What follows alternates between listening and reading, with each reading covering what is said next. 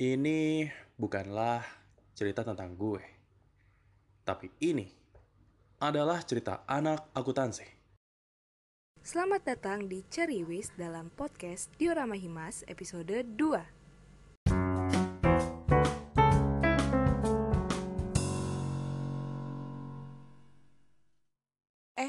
Lo besok ada kelas?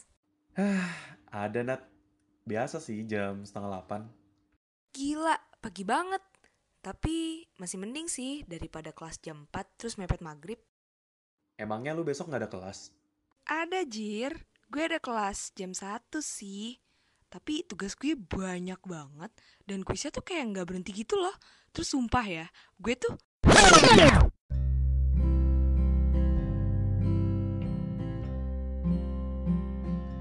PJJ bikin capek gak sih? Emang bikin capek sih. Kayak banyak banget loh keluh kesah temen-temen gue yang macem-macem. Hah? Kayak mana tuh? Ceritain boleh kali. Lo tahu gak sih, Han? Jadi gue punya temen nih. Kan anak stan itu dari berbagai macam daerah ya. Dan lo tahu gak sih? Jadi ada salah satu temen gue yang rumahnya tuh gak terjangkau sama sinyal. Sampai dia tuh harus pergi ke dataran yang lebih tinggi gitu untuk mencari sinyal tiap kelas. Wah, gila sih, Nat. Tapi kondisi PJJ kayak gini nih, emang bikin kita sadar tahu kalau effort yang bisa diberikan tiap orang tuh beda-beda. Mudahnya kita belum tentu sama dengan mudahnya orang lain. Sebaliknya, susahnya kita belum tentu juga sama dengan susahnya orang lain. Bener banget. Apalagi buat teman-teman yang gak punya wifi di rumah. Beli kuota itu jadi kerasa berat banget gak sih? Kayak kuota yang biasanya 50.000 sebulan itu cukup, sekarang semenjak kita harus nonton materi dosen di YouTube, ikut kelas di Zoom, yang literally ngabisin banyak kuota, 50.000 itu jadi nggak cukup gak sih? Jadi harus beli lebih. Iya loh, bener-bener. Emang sih pengeluaran jadi banyak banget. Tapi menurut gue ya, itu jadi setimpal gak sih? Karena kita kan nggak ngeluarin biaya transportasi sama sekali. Oh iya, Nat.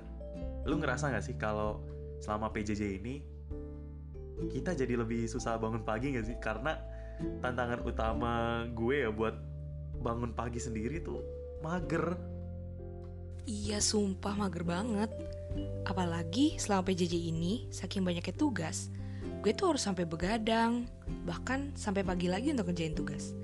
Jadi waktu tidur gue pun hancur gitu. Iya juga ya. Malam yang harusnya kita pakai buat istirahat, malah kita pakai buat nugas. Tapi pagi yang harusnya kita pakai buat produktif, kita malah pakai buat tidur. Apalagi kalau lagi puasa kan. Aduh, siang-siang gitu kan, panas. Enaknya tidur gak sih? Bener banget. Tantangan PJJ yang paling berat itu ya males. Karena semakin dekat kita ke kasur, semakin besar gak sih keinginan kita untuk rebahan dan males-malesan. Tapi jangan salah, ada juga tahu orang-orang yang nggak terpengaruh sama PJJ ini. Ya mereka-mereka yang tetap bangun pagi, yang nggak males-malesan. Tapi mungkin ya menurut gue, buat orang-orang kayak gini nih, itu skalanya kecil banget sih. Iya, terus juga karena pola tidur yang nggak jelas kayak gini, tiap kelas tuh gue jadi gampang ngantuk. Dan materi yang masuk pun akhirnya gue cuma paham setengah-setengah. Jadi kalau misalnya ada kuis dadakan gitu, gue kesulitan banget. Emang sih, ya susahnya kayak gini. Udah gitu mana kita di rumah aja. Ya walaupun dengan kita di rumah itu bisa meredam perkembangan virus corona. Tapi jadinya ya tugas kita tuh jadi numpuk banget. Karena selain kita harus ngerjain tugas dari kampus, kita juga punya tanggung jawab loh untuk ngerjain pekerjaan di rumah. Nah, apalagi selama bulan puasa. Saat itu kan kita harus nyiapin makanan-makanan kan buat buka. Atau ngelakuin pekerjaan-pekerjaan rumah lain kayak nyapu, ngepel, gosok baju. Apalagi kalau lo gak punya asisten rumah tangga di rumah. Mau gak mau, lo yang harus ngelaksanain itu semua gak sih? Dan saat-saat itu tuh, kita pasti ninggalin pekerjaan kuliah kita. Jadi ya, waktu untuk mengerjakan tugas jadinya kita geser semua ke malam. Duh, semoga ya pandemi ini cepat kelar deh.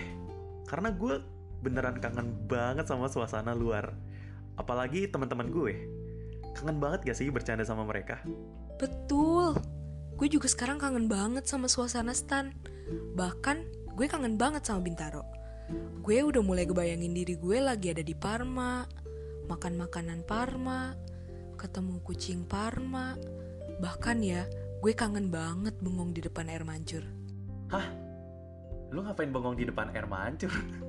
Aneh-aneh aja lu. Anyway, tapi lu kangen banget gak sih daerah-daerah di sekitaran kampus? Iya, gue kangen banget sekitaran kampus. Iya kan? Gue juga kangen banget sih. Apalagi bareng teman-teman gue ya. Kita biasanya nonton di BSC atau BP. Ya, kalau lagi bokeh, kita nontonnya di Lotte. Bahkan, gue kangen banget loh sekarang sama jajan makanan di Alphamidi atau Indomaret depan stan. Iya, Jir. Gue kangen banget jalan-jalan sekitaran Bintaro. Belanja di Harmony. Kalau mau UTS atau UAS, gue gak heran tuh ngeliat MACD, KFC, Burger King. Isinya anak stan semua. Gak cuma menjelang ujian sih. Bahkan di malam minggu pun, gue gak jarang tuh ngeliat anak-anak dengan jaket politeknik keuangan negara stan berkeliaran. Gila, kangen banget. Apa kabar ya Bintaro sekarang?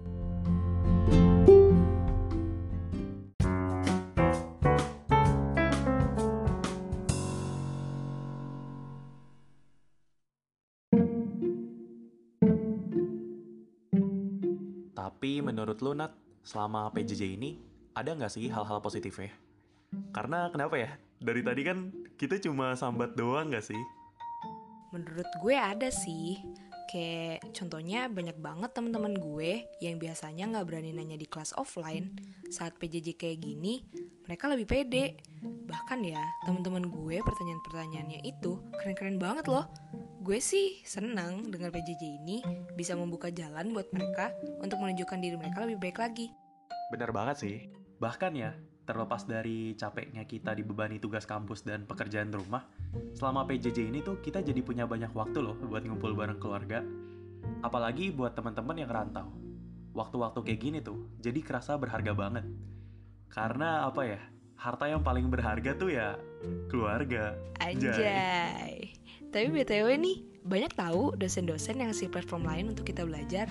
Kayak misalnya, banyak dosen yang ngepost materi penjelasannya secara personal lewat YouTube, atau Spotify, atau platform lain.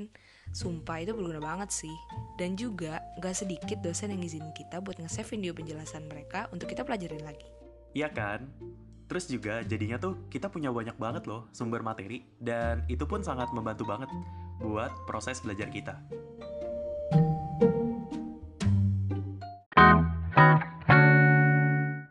Han, selama PJJ ini, lo ada tips gak sih buat orang-orang kayak gue yang gampang ngantukan dan suka keteteran sama tugas?